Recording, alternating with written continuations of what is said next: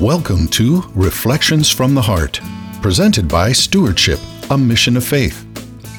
Reflections from the Heart with your host David Abel is an outreach of gospel reflection, a ministry of stewardship, a mission of faith. For the next 30 minutes, please join David as he breaks open the bread of life in the gospel reading for Sunday's Mass. And as the same Holy Spirit who inspired the biblical writers inspires us today with the truths he reveals to our hearts through his word. Now, here's David with Reflections from the Heart.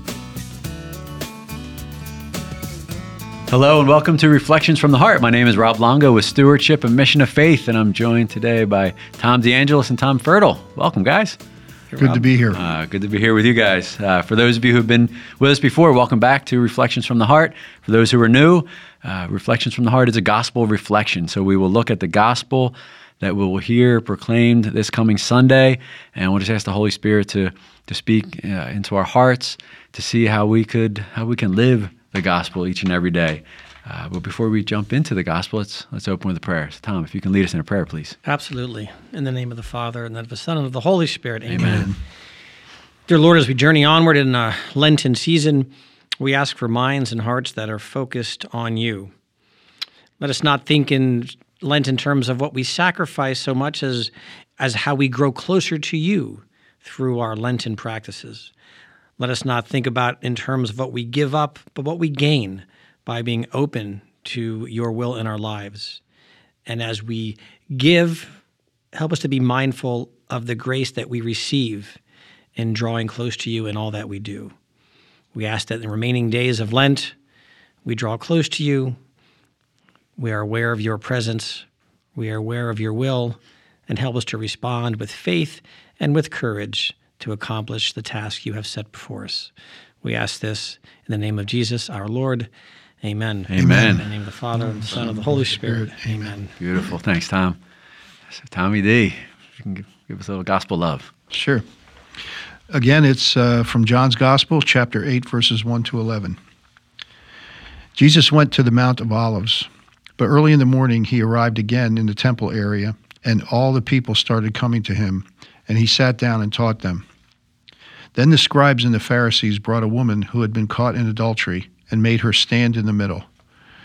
They said to him, Teacher, this woman was caught in the very act of committing adultery. Now in the law of Moses, in the law, Moses commanded us to stone such women. So what do you say? They said this to test him, so that they could have some charge to bring against him. Jesus bent down and began to write on the ground with his finger. But when they continued asking him, he straightened up and said to them, let the one among you who is without sin be the first to throw a stone at her. Again he bent down and wrote on the ground. And in response, they went away one by one, beginning with the elders. So he was left alone with the woman before him. Then Jesus straightened up and said to her, Woman, where are they? Has no one condemned you? She replied, No one, sir. Then Jesus said, Neither do I condemn you. Go, and from now on, do not sin anymore. The Gospel of the Lord. Praise, Praise to you, Lord, Lord Jesus Christ. There's, there's so much, uh, so much to to dive into here. I just jumped, what jumped out at me right away was, uh, but early in the morning, and I've been trying to to carve out some more time with our Lord, just alone. And you know, we hear Jesus early in the morning. He arrived at the temple early in the morning. He went up the mountain earlier, so he's carving out time um, to be with the Father. So I, I, I definitely need to, to follow in his footsteps and, and carve that time out early in the morning, late at night, and uh, and all throughout the day, just to, to enter into the silence with, with God, so he could um, so he can fill me up and, and build me up and encourage me because life is a test, right? You know, they said this to test him, so we're going to be we're going to be tested uh, constantly. Um, so without him, that test isn't going to it's not it's not going to work out so well for me. So I need to to to break away, to go to church, go to adoration, go to the quiet of my of my living room early in the morning just to, to be with him. So um, So He's with me, working in me and through me all throughout the day. Well, in the fitness world, they always say you know you have to plan your gym time. If you say, "Well, I'm, I'll go out, I'll get to the gym," you know, after work sometime, or maybe I'll go out and take a walk, you know, and you leave it open, and you know, then it becomes subject to change, as opposed to you know, like, nope, at four o'clock, I'm going for a walk, you know, and and when you, and I think that's the key for all of us is making those things a priority. And then uh, I don't know, Mr. D, you're the expert. Like, what becomes a habit after seven times or thirteen times Oh, or whatever yeah. it is? but you know, you Yeah. get, you get into that routine, um, you know, and you and you and you put you carve that time out first. Um, and I think you're right on, Rob. The morning is a good is a good time for many people.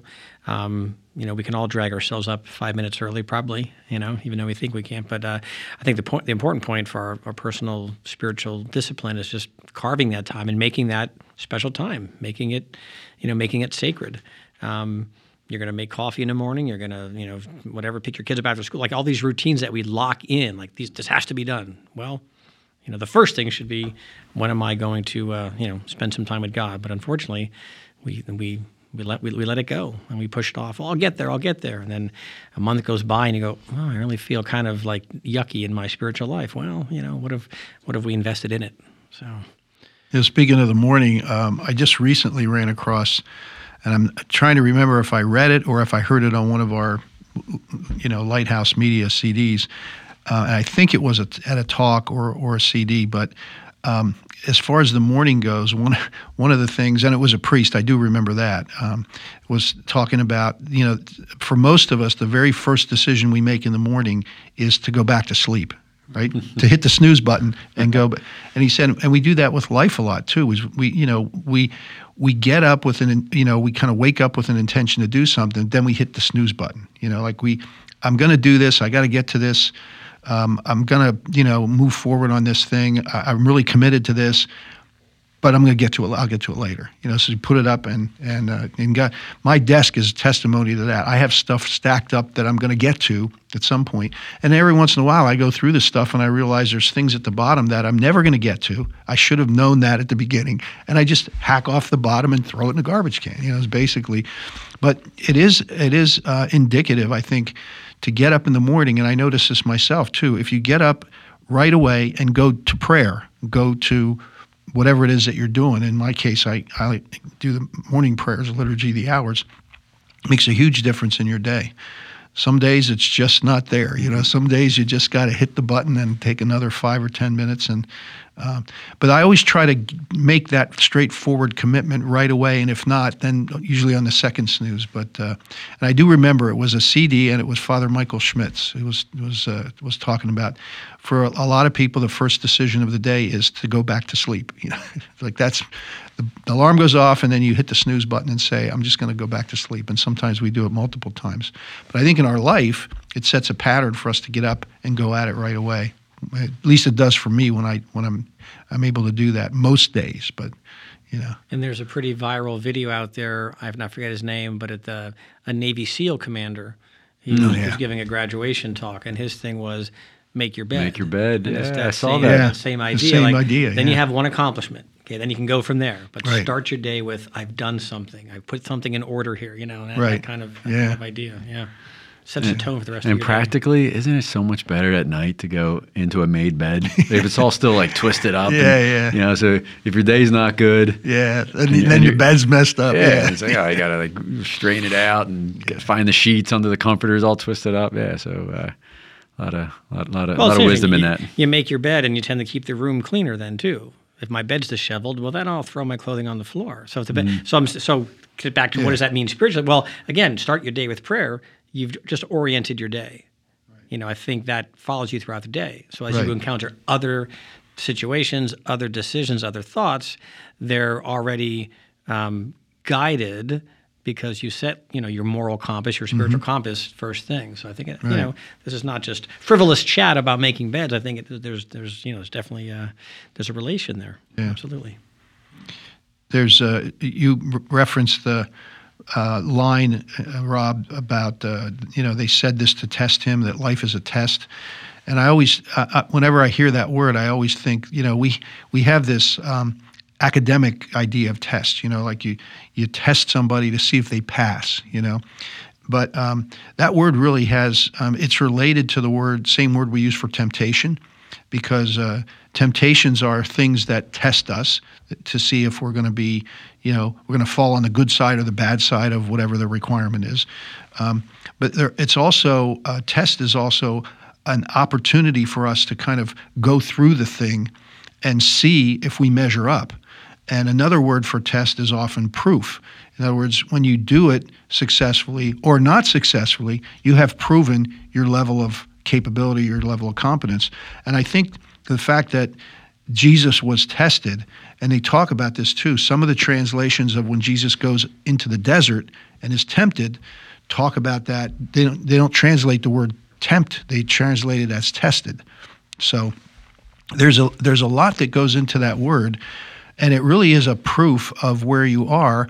And in a lot of ways, again, for us as, as Catholics who have can avail ourselves of the sacrament of reconciliation, of confession, those tests should not be things that we shy away from. Those tests should be things that we use to prove one way or the other whether we're committed to God and where we need to improve. And I think that's one of the things that you know the absence of confession in a lot of people's lives. I mean, we all we all know the you know the statistics or the the uh, the, the experiences where you go into church you know for confession, and we have confession at our church for forty five minutes, and some days there's three people that come in for for three priests. You know.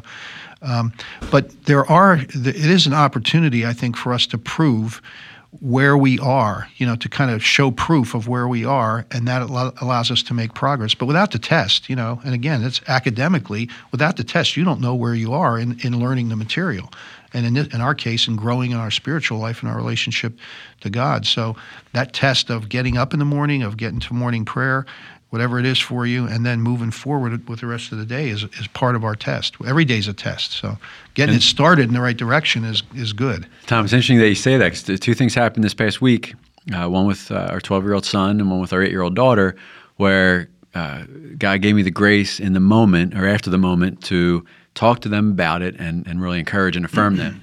And one was with my 12 year old son how he interacted with his little sister on on something, and it was you know they were cutting out pictures of the Phillies and the Eagles from this magazine and this newspaper, and and uh, the two of them could go at it at times, mm-hmm. and uh, and the way that he was working with his little sister uh, pictures that I knew he probably would have wanted for his room that he was letting her have. Mm-hmm. And I mean, it just brought so much joy to my heart just listening. And when it was just the two of us one on one, I brought that up to him and just said the joy that, you know, that I experienced just listening to the two of you you know, just having so much fun working together and cutting out pictures, and and you didn't. There was no selfishness at all. And I was like, Thomas, that's what it means to to be a, a young man, right? And, and a man that that we need to die to ourselves. Like that, our essence is to be selfless, to to give you know give first choice first preference to other people and and you did that buddy so it was it was really cool to uh,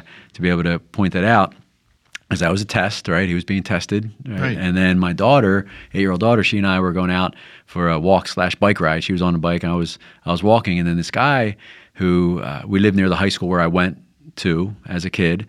Um, this guy that used to work there when I went there is still in the community, and he walks around all the time. So we run into each other every now and then. And he's um, not a man of faith at all, but always asks questions about my faith.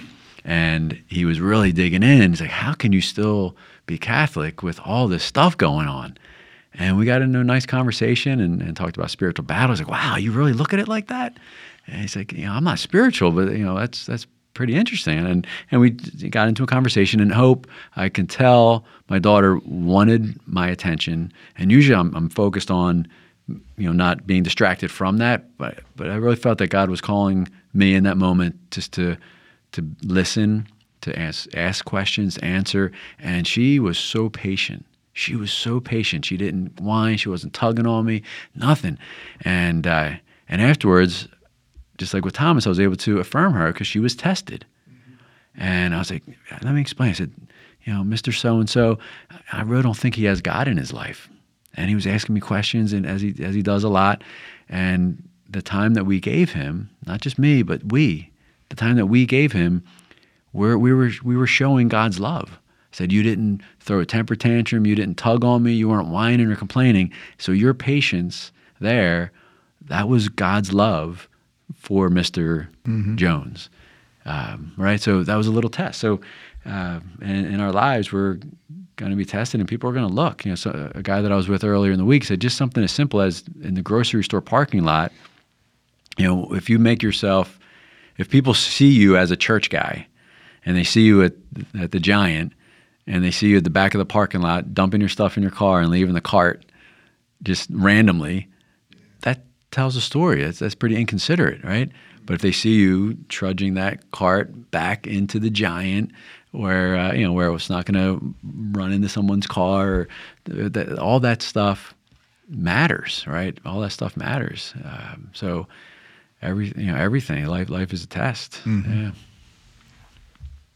This passage tests me because I was it was it was never one of my favorite passages. Now that seems odd, you know, and probably because again coming from. Uh, teaching high school students morality because this is the passage everybody whips out. You know, oh, see, you know, don't condemn, don't condemn, don't judge, don't judge, don't condemn, and and, and it's true. I mean, that's that's very clear. You know, um, I guess if you go into the scripture study, right, isn't the common understanding that Jesus began to write their sins, their names in the sand. That's yeah. the common understanding. It's one of the commentaries, right, yeah. One of the commentaries on it. You know, but I and which is all good. Don't get me wrong, but I think people forget. To me, they always forget the last line because it's definitely don't judge. I'm not going to condemn you. Let you have the first stone. All those great reminders to us.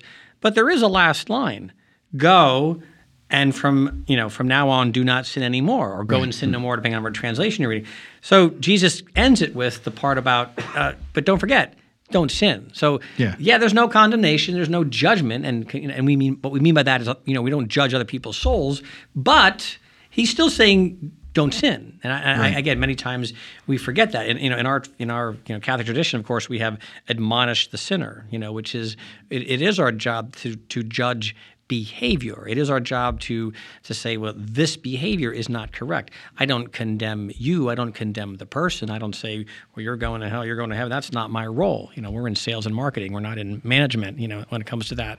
Um, and I and I think so much of our world you know, again, that selective, like you're talking about, Rob, that person who sees that person, you know, living or not living out their faith, we go right into, you know, oh, you're a hypocrite, you're this, you're that. You know, we have this selective pieces of Christianity, the selective, mm-hmm. let's take that no judging part, that no condemning part. We'd like that. But that no sinning part, now we, we don't like that so much. Yeah. So yeah. I, I, think that's just uh, something that always I always point out when people say, you know, we don't judge. You're right. We don't judge people. We don't condemn souls. That's not our point. We don't want anybody to be in hell. But that does not mean that we can't say, well, that behavior is not appropriate. That behavior is wrong. You know, we are our our our directive is to go and not sin anymore you know so that's yeah. you know that's always one of my yeah and some of the some of the confusion i think in our culture is it's just this word judge is a lot like the word love mm, you know? right yeah. and i think it i think it might be damon our friend damon owens that says you know you can love anything from pizza to god you know and everything in between and judge is kind of like that too. Judge in a sense of evaluate, of look at, of determine whether it you know fits the moral code, whether it's a correct thing to do. Evaluate ourselves when we when we make a mistake or when we sin. Is this something I need to take to confession? Is this mortal or venial? Is this some? How do I get better at this thing? So, without judging in the sense of discriminating or of looking at the good from the bad, or is this really in that category or is in that category? That we have to do if we're going to get better, if we're going to grow in our spiritual life. The condemnation side of judging is another way that people use that word to judge. Well, don't judge me. In other words, don't condemn me. Mm-hmm. You know, in other words, give me a chance. Let me explain. Let me recover. Let me admit admit that I did the thing wrong and try to improve. You know, that's I think where where we get that word judging and I'm and I'm glad to see in you know in recent years the translation has come out do not condemn, but at the same time it doesn't mean that we can't admonish somebody to say look you know because Jesus does. He doesn't condemn her in a sense of you're going to hell and there's no way out. He's but he does say don't sin anymore. You know don't you know what you just did? Don't do that anymore. Because something worse might happen. I think he says that late in another situation. He says to uh, you know to the man who, who, I think he cured from blindness, and he and he comes and see you know sees Jesus, and he says, you know, after the cure, he, he runs into him. He says, "Go and sin no more, lest something worse befall you." You know, right. so there is a consequence to these things, and that's just God given. That's not our position or place to do that. But it is our place to be able to admonish somebody and say, "Hey, that you might want to you might want to think different. You know, don't sin anymore. Don't do that. You know, look at the situation you got into." and you know don't don't put yourself in this position anymore and in fact the matter is it's wrong it's wrong in our culture it's wrong in the eyes of god yeah so I think that's the that's the dilemma that we get into, and it's so hard to discriminate that, especially with teenagers, because they're always you know we're always looking for an out, right? When we're when we're that age, you know, we're 13, 14, 15, we're just looking for a way. So you're not supposed to you're not supposed to judge us, so we should be able to do whatever we want, right? That's the that's the that's the P, yeah, that's yeah, the yeah. right. So and. and uh, these guys were bringing a woman caught in adultery, uh, which is a pretty significant sin, right, in their eyes. Um, and we try to categorize sin and, and, look at other people's sin compared to ours. And uh, sin is sin, right? And uh, you know, the evil one, uh, the, he wants us to think that that nothing is sin, right? We don't even talk about sin. Yeah. We, just like we don't talk about holiness. We spoke about that a few weeks ago. We were talking about Matthew Kelly's book, um, you know, the biggest lie in the history of Christianity that uh, you know that we can't be holy. You know, we don't even talk about it anymore let alone strive strive for it. And the same with sin. Like the you know the one thing that'll that'll uh, lead us to eternity with God, holiness. We don't even talk about it. And the one thing that'll lead us to eternal separation, sin. We don't talk about. Yeah. Right. So uh, so it's good. Uh, it you know it's good that we're that we're talking about it. Uh, not to not to judge others or ourselves in terms of our you know where we're going to be eternally, but now like now's the time. Right now, today, today is the day. Now is the time to uh, um, to go through that that exercise and and and grow closer to our Lord. So yeah, Rob, that you know just reminds me of classic you know C.S. Lewis, which is you know there's there's no right or wrong. We're in a relativistic society, so there's no right or wrong. If there's no right or wrong, then of course there's no sin. If there's no sin, I don't need to repent. I don't need a savior. And as he says, that leads to you know our damnation of souls and the end of our species. And that's uh, that, that's kind of where we are. A very relativistic society um, which says there's no right or wrong. And the interesting thing, of course, the num- the classic, you know.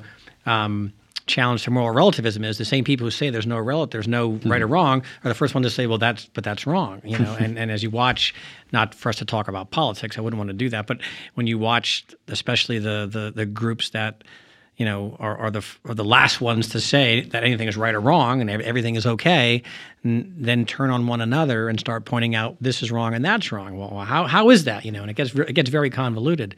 Um, but that's that's that's kind of where we are, and our, our young people, our our children, are growing up in this world where you know, right or wrong is blurred. Right or wrong has has drifted away, and not not only blurred, but in many ways, what was wrong is now right, and and it's it's it gets very convoluted.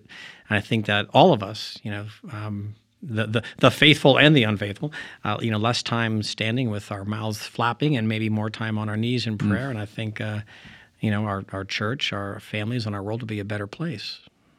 Yes, a lot of times it's being reminded of who we are and whose we are, right? Our, mm. we, we, we lose our identity and then we start labeling, right? We put labels on everybody. Um, and just like the, the gospel, was, was last week the prodigal son? Was that? Mm-hmm. All right, yeah. so, so the, the older son didn't even identify him as his brother. Your son, right? So as long as I'm continuing to label people and label myself based on my sin as opposed to my identity as a son of God and, and you guys as my brothers and everybody else as my brothers and sisters and God's kids, um, you know, then that it's probably harder to have compassion, right? It's easier to stay in that, you know, that finger pointing mode. And I heard a really cool story. It was a, uh, a story of a village in, in, Africa where when someone is stuck in a habitual sin, they would they would bring that person in, they would put that person in the middle, and everybody would would be around that person, recounting every good thing that that person ever did to them or to someone that they know. You know, we always say yeah. it's so, so easy to catch people doing things wrong, but it's a little harder to catch people doing things right and, and to recognize right. that. So they had a session really reminding this person that he is good. He's in, you know he's he's got good in him, and right. I thought that was really cool. Like that, you know, people need to be reminded of of who they are, whose they are, and that they they're made for goodness.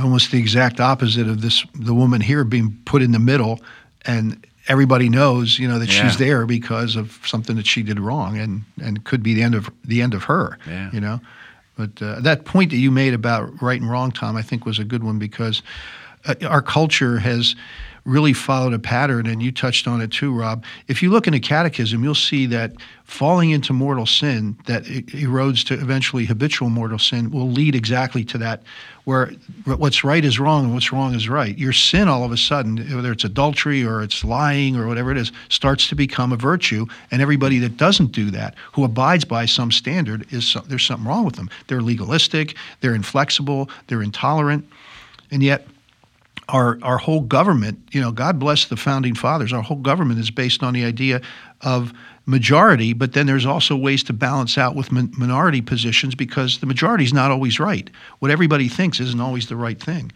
and uh, you really get into problems with that whole relativistic thing. So that that's a, those are good points for us to ponder. I think. And as we uh, we enter into halftime, we're about halfway, little more than halfway through uh, our Lenten journey here. Uh, you know, we have a, an opportunity each day to start to start new, to start new. So as we uh, enter into the the back nine of, of Lent, uh, let's just pray for each other to continue on with our prayers, to continue on with our sacrifices, to continue on with our giving, that each and every day that we pray and fast and give, it draws us closer to our Lord, that we turn any little inconvenience into a, uh, an offering, into a, into a sacrifice, uh, the suffering that comes our way, which it absolutely will, turn that suffering into a sacrifice by offering it up to our Lord, so that we can walk with Him in His passion and then be there for His resurrection. And we pray all this in Jesus' name. Amen. And have a great rest of your day, everybody. God bless you all. Reflections from the Heart has been presented by Stewardship, a Mission of Faith. We hope that you've been blessed and encouraged as you listen to Reflections from the Heart. If so, you might consider participating in a gospel reflection group. For information on locations and times of gospel reflection groups, or how to start a gospel reflection group in your area, please visit our website at stewardshipmission.org and click on Gospel Reflection Groups or call us at 717 367 0100. Stewardship, a Mission of Faith, is a 501c3 nonprofit organization and depends on donations from people like you to make Reflections from the Heart possible. If you enjoyed this broadcast, please prayerfully consider making a tax deductible donation by visiting our website or calling us at 717 367 0100. On behalf of David and the staff here at Stewardship, a Mission of Faith, thank you for listening. And until next time, may God bless, protect, and guide you on your journey home to Him.